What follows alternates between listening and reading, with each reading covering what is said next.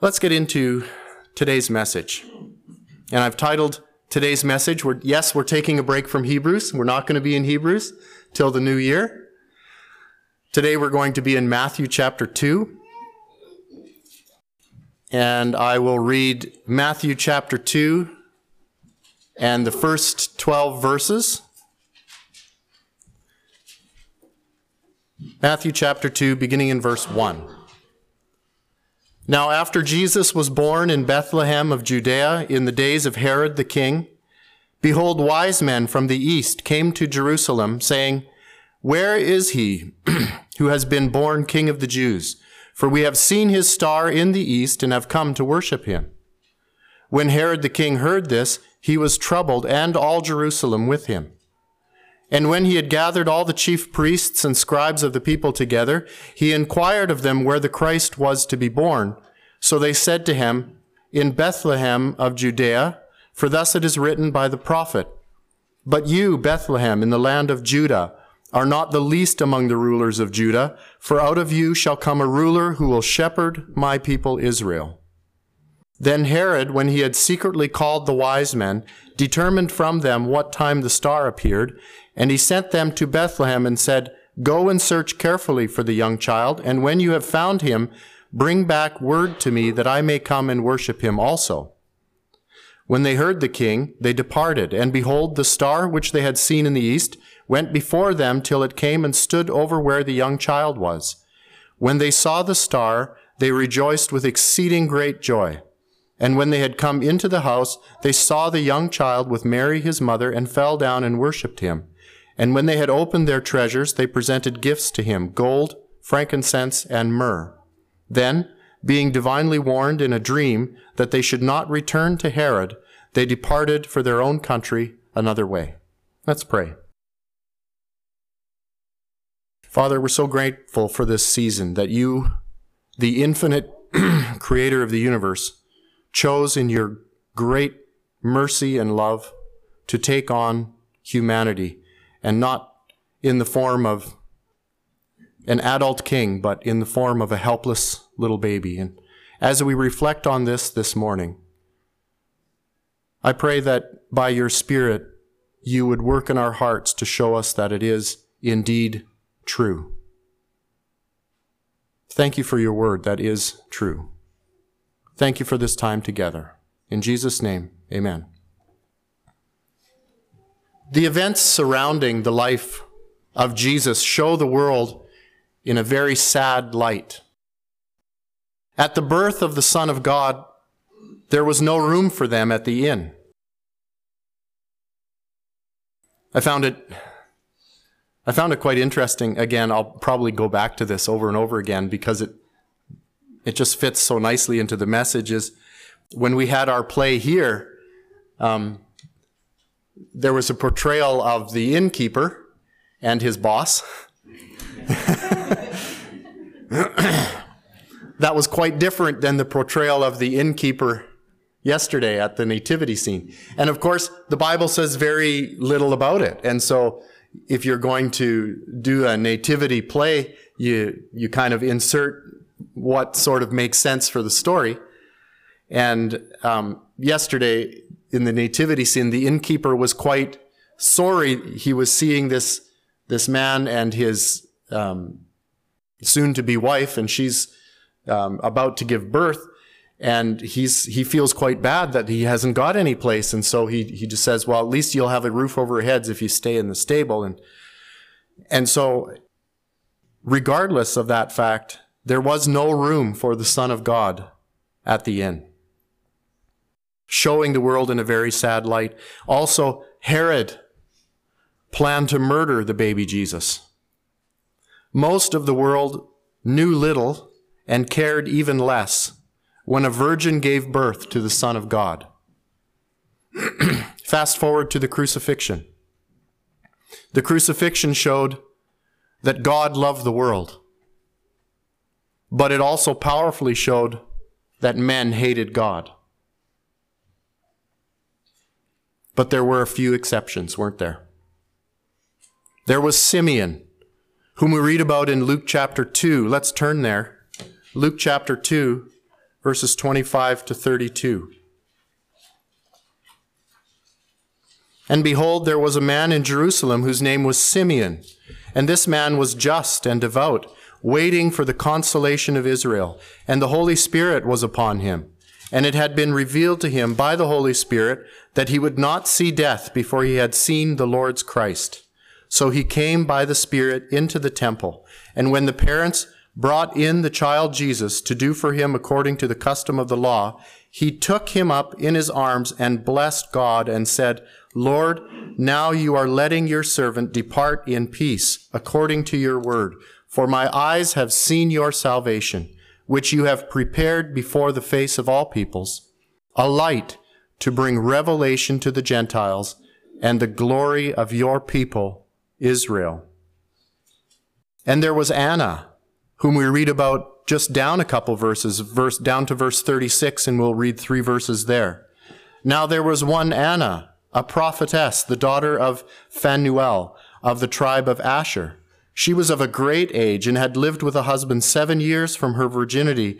And this woman was a widow of about 84 years who did not depart from the temple, but served God with fastings and prayers night and day. And coming in that instant, she gave thanks to the Lord and spoke of him to all those who looked for redemption in Jerusalem. Today we're going to focus our attention on several others that also celebrated the birth of Christ. We're going to look at a few shepherds, and we're going to look at some wise men from the east. The shepherds. The announcement of the birth of Messiah came to them. Just so you know, um, looking at some maps this week, just to get into my head again, the different journeys that people had been taking at around this time. Nazareth, where Joseph and Mary lived, was about 50 miles north of Bethlehem, or 50 miles north of Jerusalem, because Bethlehem and Jerusalem are quite close. That is in a straight line. So it would have been a little longer, apparently about 65 miles by the time you wind through um, the pathway that they took there. Bethlehem was about five miles south of Jerusalem. It's quite interesting. Uh, I went on to Google Maps and I looked at Bethlehem and the traditional spot for the birth of Christ, and about two blocks north is a KFC, and and you and you can just walk up into Jerusalem, just to the to the eastern part of Jerusalem. It's it's a short it's a short walk. It's five miles. Uh, well, I wouldn't make it, but some of you would make it, and but it's nowadays Bethlehem is just a little suburb of the city of Jerusalem. It's it's so connected. It's like you know when you go down to Vancouver and you you call it Surrey, but you know that there's no break between Surrey and Vancouver. It's just, it's just all people the whole way now. Um, and that's kind of the way Bethlehem is with uh, Jerusalem now. It's, it's right there. Joseph and Mary, traveling from Nazareth to Bethlehem, had to travel through Jerusalem, right through the center of Jewish religious life and political life, to get to the little town of Bethlehem for the census. I can't help, and this was brought home to me again. Thank you, David and Emily.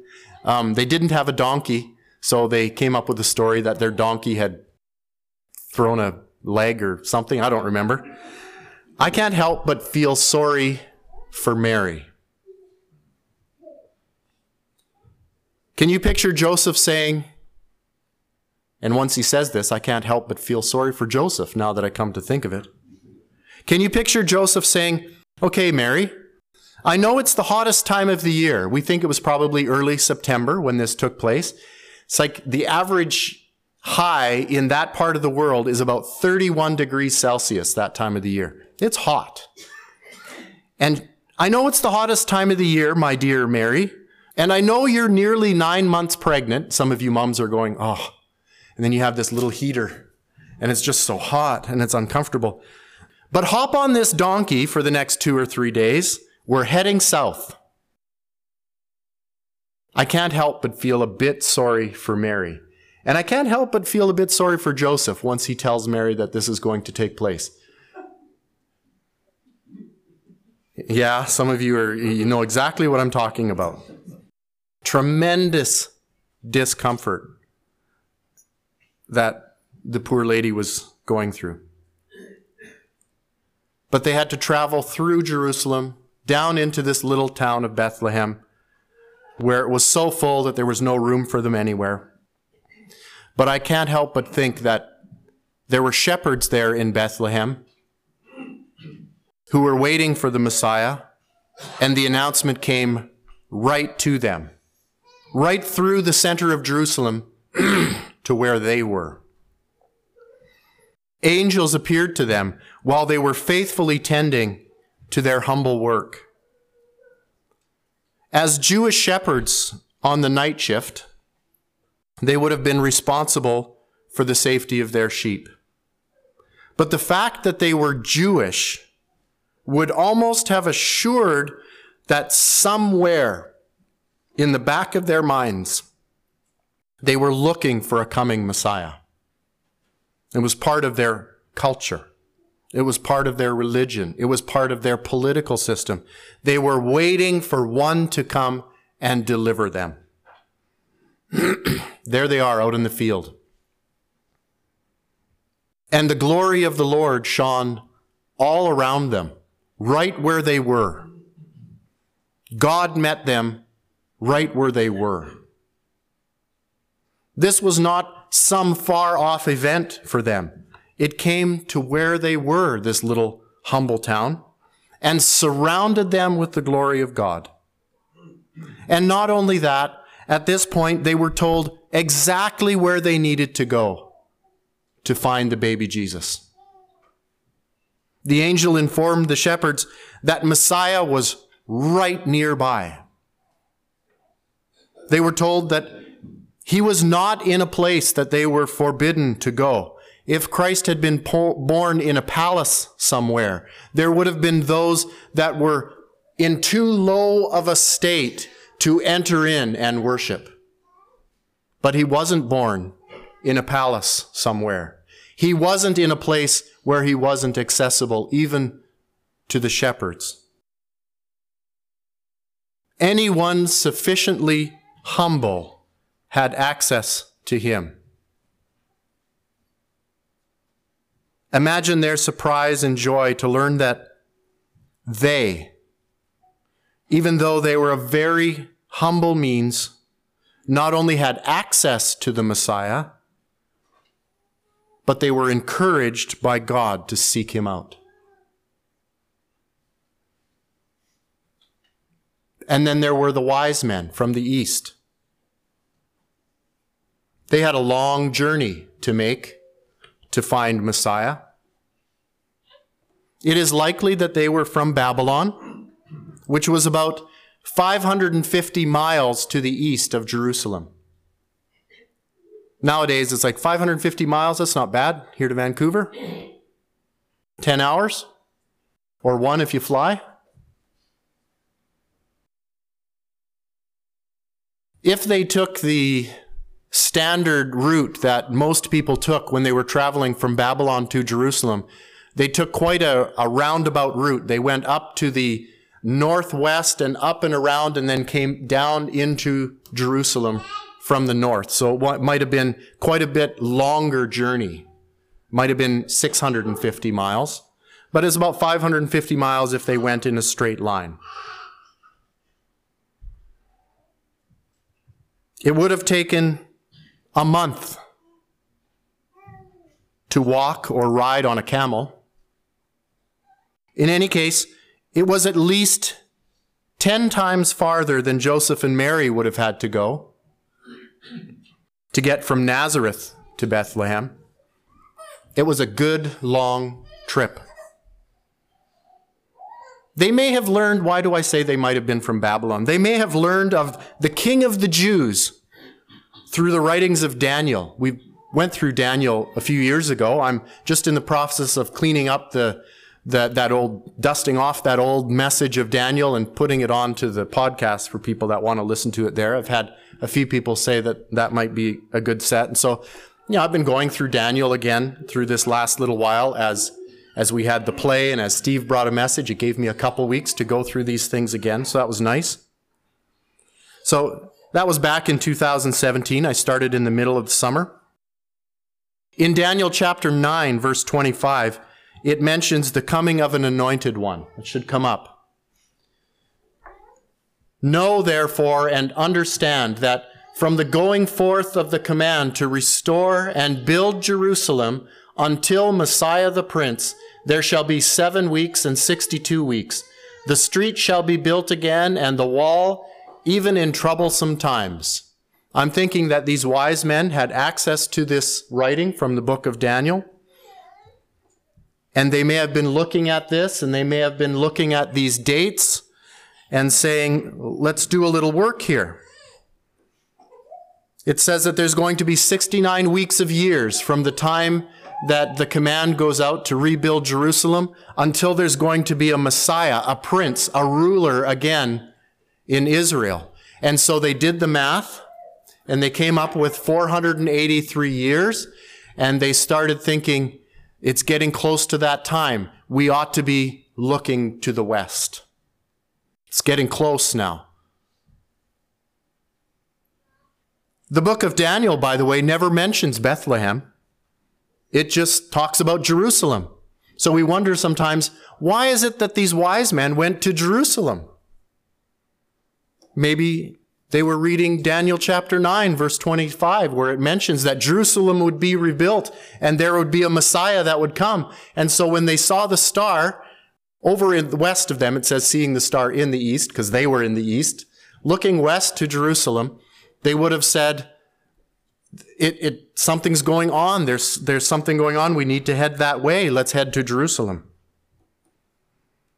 Bethlehem is only mentioned as the birthplace of Messiah later on, after Daniel, in Micah chapter 5, verse 2. And these wise men wouldn't have had access to these particular scriptures from Micah. Micah chapter 5, verse 2. But you, Bethlehem Ephrathah, just pause there. There were a couple of Bethlehems in that area. And so he mentions Bethlehem Ephrathah, which we read earlier. Bethlehem, the one that's in Judea, not the other one. So that, it just shows how pinpointed God was. He wasn't just any Bethlehem. It was the Bethlehem in Judea that Jesus was going to be born. Though you are little among the thousands of Judah, yet out of you shall come forth to me the one to be ruler in Israel, whose going forth are from old, from everlasting. It is certainly a possibility that these wise men, or the word that's used is magi, and that was a term for a Persian astronomer. It's definitely a possibility that they, that these men had access to Jewish literature from the time of the Jewish captivity, five or six hundred years earlier. After all, the Jews would have made every effort to bring their particularly Mosaic literature with them, certainly the sacred literature with them, when Babylon came in and took them captive. And Daniel and Hananiah and Mishael and Azariah were placed very highly in Babylonian culture at that time. Their writings and their reflections would have been preserved by the Chaldeans and Medo Persians as well. Daniel had a high place with the Medo Persian Empire as well, so they would have preserved his, his writings.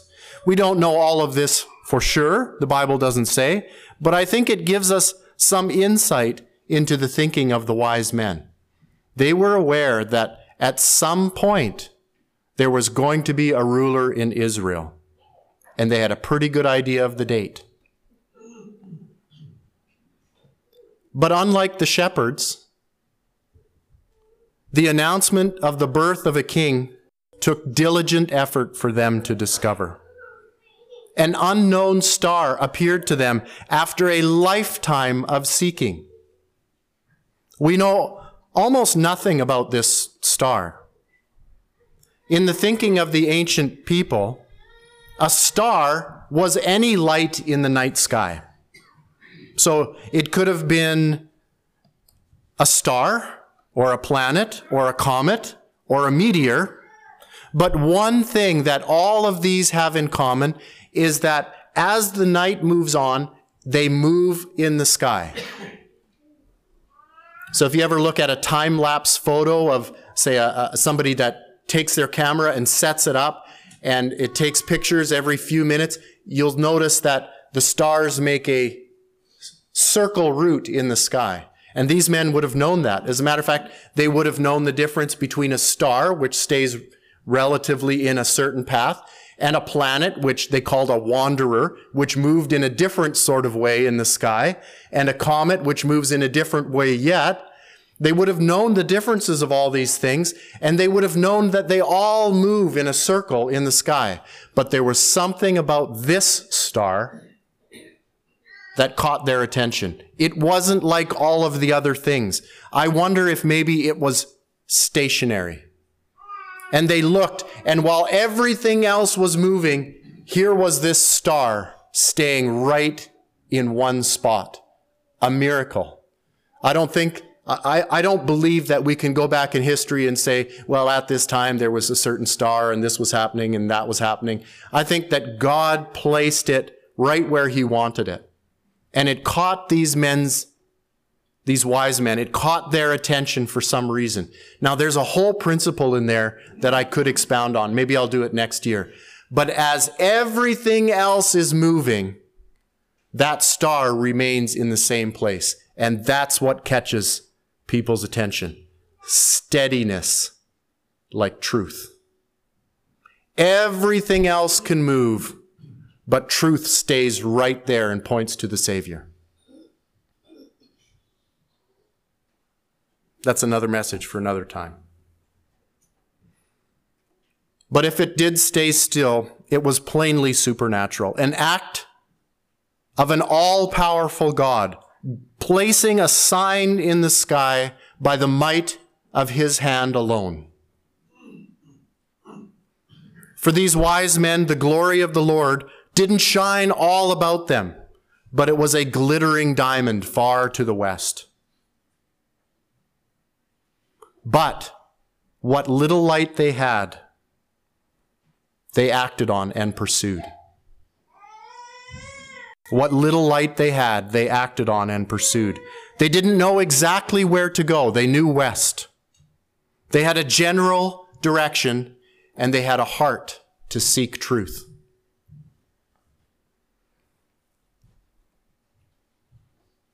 Say this next sentence carefully. The star did not lead the wise men. It simply shone in the sky. The wise men pursued the light. It wasn't until after they got to Jerusalem, so they had a general idea, okay, let's go west. They get to Jerusalem, and they're like, well, what would be the normal place to go to look for the birth of a king? To the palace. Let's go ask Herod. Where's the king born? Herod's like, What king? I'm king. And it isn't until after they get to Jerusalem and continue to search for the newborn king that the direction of the light is made clearer to them. This is sometimes a point of confusion. I read this over and over again this week. Why is this such a point of confusion? It seems as though that the original star that they saw, they recognized it for what it was, for whatever reason. I think it was a supernatural act. God placed a light there to point them to the Messiah, to point them to the newborn Jesus.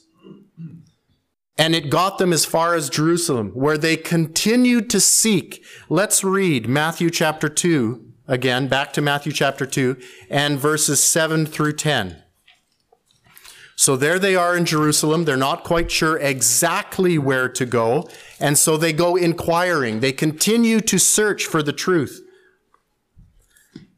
Beginning in verse 7. Then Herod, when he had secretly called the wise men, determined from them what time the star appeared, and he sent them to Bethlehem and said, Go and search carefully for the young child, and when you have found him, bring back word to me that I may come and worship him also. Now pay really close attention. When they heard the king, they departed And behold, the star which they had seen in the east went before them till it came and stood over where the young child was.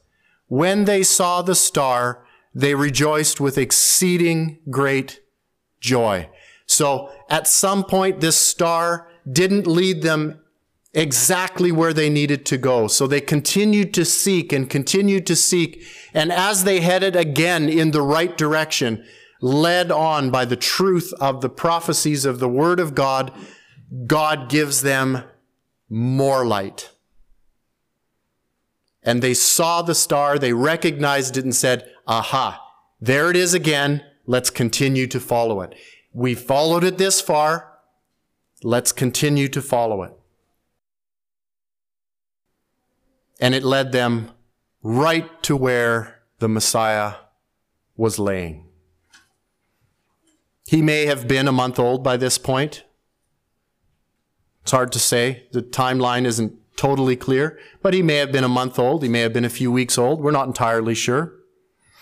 But these wise men brought gifts and worshiped the king.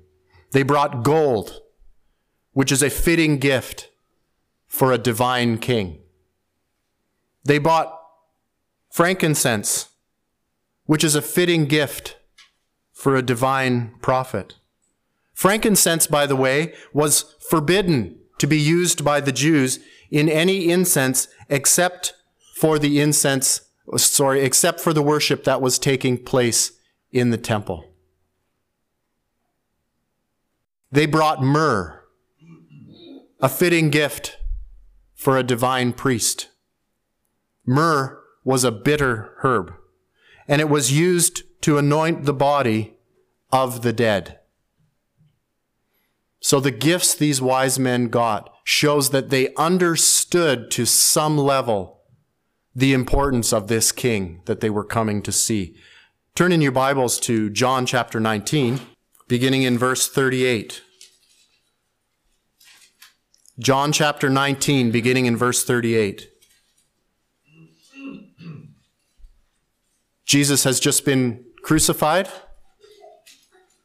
After this, Joseph of Arimathea, being a disciple of Jesus, but secretly, for fear of the Jews, asked Pilate that he might take away the body of Jesus. And Pilate gave him permission. So he came and took the body of Jesus. And Nicodemus, who had first came to Jesus by night, also came, bringing a mixture of myrrh and aloes, about a hundred pounds, or 75. It's a little hard to say. Then they took the body of Jesus and bound it in strips of linen with the spices, including myrrh, as the custom of the Jews is to bury. The fact that they brought myrrh was probably troublesome to Joseph and Mary. But it showed that they had an understanding somehow from the Jewish literature that they had been reading that this one, this king, was special. He wasn't just a man, he was a divine man. He was God coming down to earth. We've talked about the shepherds, we've talked about the wise men, and the huge range of how God led people to Christ depending on where they were. He used all sorts of things. Those that were right there and the glory shone all around them. And those that were afar off, he gave them light as well to follow. What about you and what about me? Maybe you grew up in a Christian home and the glory of the Lord shone around you, so to speak. And when the time came to seek the Lord, he was not far from you, and you encountered him in this way. Praise the Lord for that. But maybe you didn't. Maybe your journey to the Lord was longer. Maybe you grew up in a home that didn't follow the Lord or that darkened the light of the Lord through some tradition that the light had trouble penetrating through. But you acted on the light you were given. You pursued the truth, and God blessed you for your faithfulness in bringing you right to the Lord. Salvation is for everyone, near or far.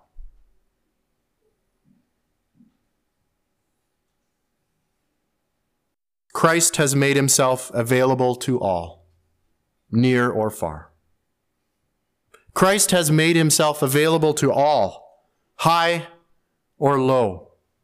Do you have influence in your society as a teacher or a lawyer or a government official of some kind? Seek the Lord. Are you someone who enjoys a simpler lifestyle? You pack a lunch and faithfully head to work each day in whatever capacity God has given you. Seek the Lord. Salvation in Jesus is for everyone, high or low. Christ has made himself available to all, rich or poor. Maybe God has blessed you financially, or maybe not. More importantly, have you been blessed with a faith that comes easily? A faith that is strong and does not easily waver? Or maybe you're more like me, and doubts arise from time to time.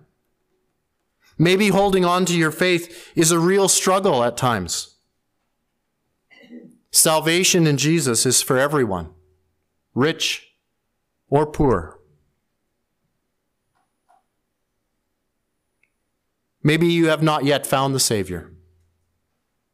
The creator of the universe took on a human body in the form of a baby 2,000 years ago because he loves you.